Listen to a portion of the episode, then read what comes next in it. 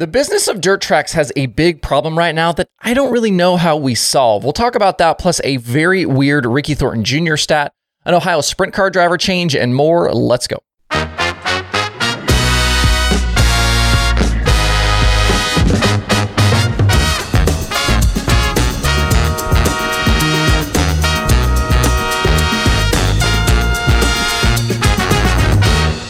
It's Tuesday, August 29th. I'm Justin Fiedler. This is Dirt Tracker Daily. If you like this show and others I've done, please hit that like button and subscribe to the channel. That actually helps both of us out. And I'm sure there are some out there that wonder why I bring this up periodically, as do most who shows like this.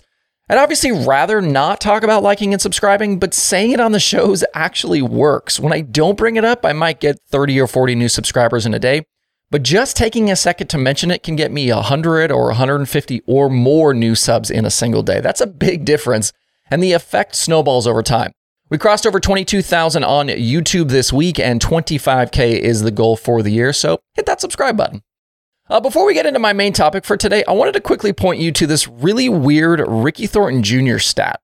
I brought this up earlier this year, but has basically continued. All of his 32 top 10s this season in Lucas competition are also top fives. He has not finished in positions 6 through 10 in any Lucas show this year. That means in 43 races, he either finishes in the top five or down the order.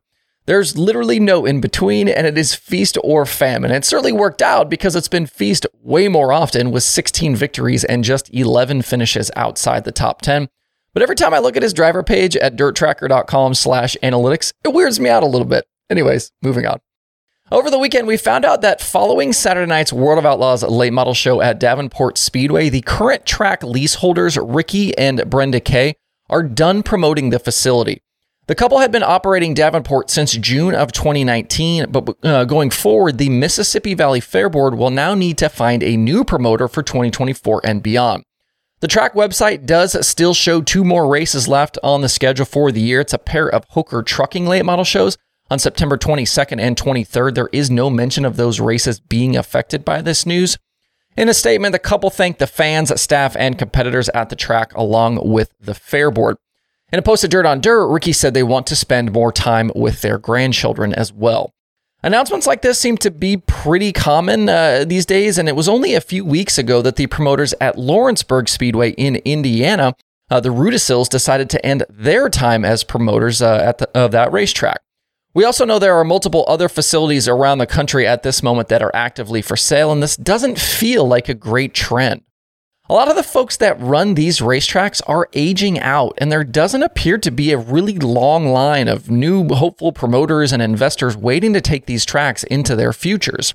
It's a tough business, there's massive challenges, and it's a business that's kind of been fairly against change and innovation, especially recently, and it's been a rapidly changing entertainment and sports environment. In the cases of uh, Davenport and Lawrenceburg, the operators effectively can just walk away, and it's left up to the fair boards and the towns to find solutions. But things are more difficult for those that own tracks. And it's why we've seen uh, some tracks go away completely. If you might remember back to last year, we did a few daily shows around Grandview Speedway and the auto salvage companies like Copart buying up these racetracks. Owners and families can cash out to get nice paydays, and the salvage companies can move right in with existing permits and zoning in place that work for the type of business they do. We've also had plenty of facilities go away completely or be redeveloped, like I 80 Speedway in Nebraska, that we watched get liquidated down to the ground early in 2023. They sold everything. And I don't know how you solve for aging track owners and things like poor management from ever evolving fair boards, but it's a serious underlying threat, I think, to the health of the sport, especially at the lower and weekly levels.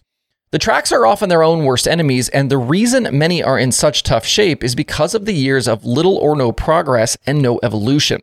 New owners and operators would need to sink lots of dollars into these places to bring them up to more modern standards, and there's no guarantee at this point that the investment would pay off. It very much seems as though the contraction of available dirt racing facilities will continue because of that. There are some bright spots out there, though, with some younger and more innovative thinkers, and there's certainly tracks uh, that will remain cornerstones of the sport. Places like Eldora, Knoxville, you know, the big names that you think about. And maybe we need some of these less potent operators to find something else to do, but Davenport and Lawrenceburg feel like sizable losses. Hopefully, some fresh folks can be found to take over these places, but this is a problem I just don't know how you begin to fix. Uh, we had some sprint car driver news out of Ohio yesterday with Prosser Racing and Sean Rayhall announcing they have split. In 29 races this season, Rahal had one top five and eight top tens, mostly at Ohio tracks. There was a few ventures into PA and uh, Indiana in there as well. His best stretch of the season has really been in recent weeks. He's got six top tens in his past seven starts, including a fifth on August 20th at Tri City. Team says they will share their plans soon, while Rayhall uh, tweeted he's got sponsors, engines, a car, and other equipment, and is looking for another deal to finish out the year. Uh, obviously, with all of that stuff, sounds like he'd be a pretty good guy to partner with. If you want some racing tonight, the Short Track Super Series Modifieds are headed for Georgetown Speedway. The track is fresh off their first ever Lucas Late Model show, and now they welcome in the Modifieds for 6000 to win. Matt Shepard is the South Region points leader right now, and he's also the defending race winner. Shepard is currently on a streak of seven straight races, finishing either first or second between the Short Track Super Series, Super Dirt Car Series, and various weekly shows. His last finish worse than ninth was way back on July 1st when he was 22nd at Fonda. It's obviously been another incredibly dominant season for Shepard and that 9S. Other drivers expected uh, tonight uh, to race include Billy Pauch Jr. He's won this event before. Mike Mahaney, Ryan Krachun, uh, Ryan Godown, Mike Gular, and a bunch more things really start to ramp up for the Northeast competitors in the coming weeks. There's a lot of big money on the line. You got 12 grand to win at Utica Rome coming up, 15K at Lebanon Valley. There's 10,000 to win races at Weedsport in Albany, Saratoga. Then we get into the really big money 53,000 to win at Fonda, 51,000 at Super Dirt Week, and then later into October, another 50,000 to win show at Port Royal. I think it uh, should be a really fun next month or so with the modifieds and all of the money available. Uh, in the virtual dirt world last night, the iRacing World of Outlaws lay model competitors were at Eldora. Kendall Tucker started fourth, got to the lead early, and never looked back for his second win of the season. His teammates in Evan C. and Blake Majulis rounded out the night's podium. The win for Tucker moved him into second in the championship standings, but C actually extended his advantage uh, for the championship just a bit. He's now 82 points up with just two races left. The top four in C, Tucker, Rumsey, and Majulis really seem to have separated themselves from the rest of the field. And at one point, they were the top four cars last night. I think unless he has pretty massive issues in the final two shows, C should easily be on his way to another title here. Lincoln Speedway is on tap for next Monday night, with Charlotte set to close out the 2023 season on September 18th. Uh, if C is able to do it, he will take down $10,000.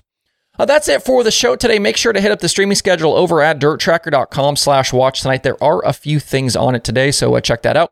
I hope you guys have a good Tuesday out there. We'll see you right back here tomorrow.